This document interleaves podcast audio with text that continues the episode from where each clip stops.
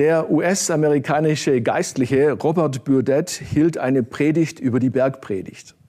Konkret ging es um das, was Jesus im Matthäus-Evangelium Kapitel 6, Vers 34 sagt.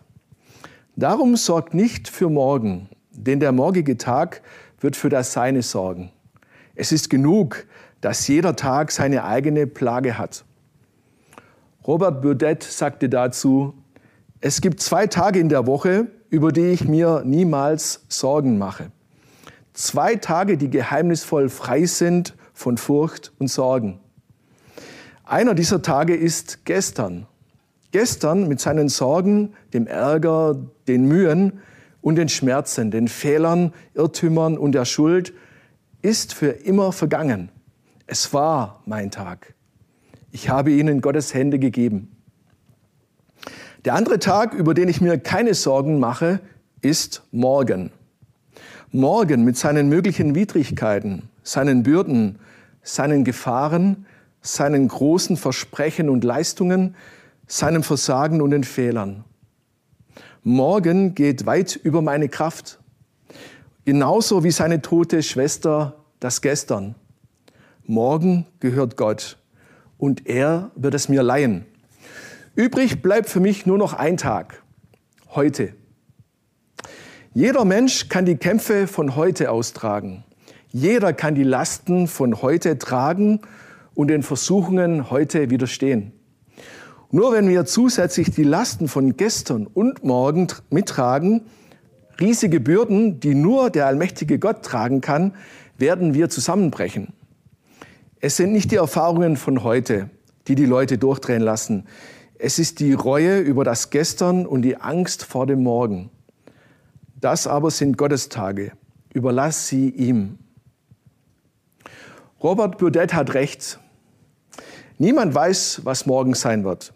Gerade jetzt in dieser extremen Situation durch, durch das Coronavirus wird uns noch einmal zutiefst bewusst, dass wir nichts in der Hand haben.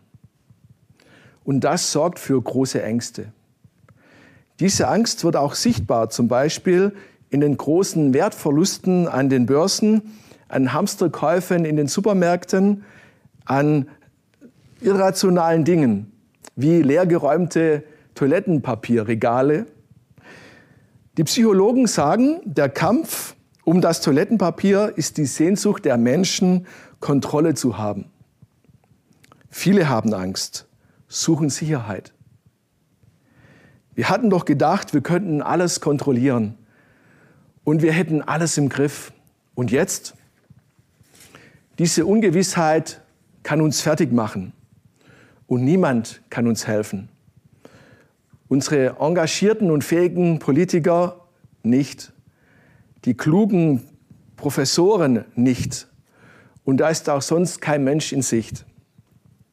Der Einzige, der die Zukunft kennt, ist Gott selbst. Wir sind herausgefordert, wie selten zuvor, ihm zu vertrauen. Ist das vielleicht die Lektion, die wir gerade jetzt lernen sollen?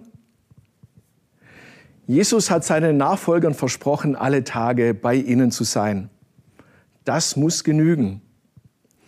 Wenn wir es schaffen, das heute in dem Bewusstsein seiner Gegenwart zu leben, verschwindet die Angst und wir bekommen die Kraft, die wir heute brauchen.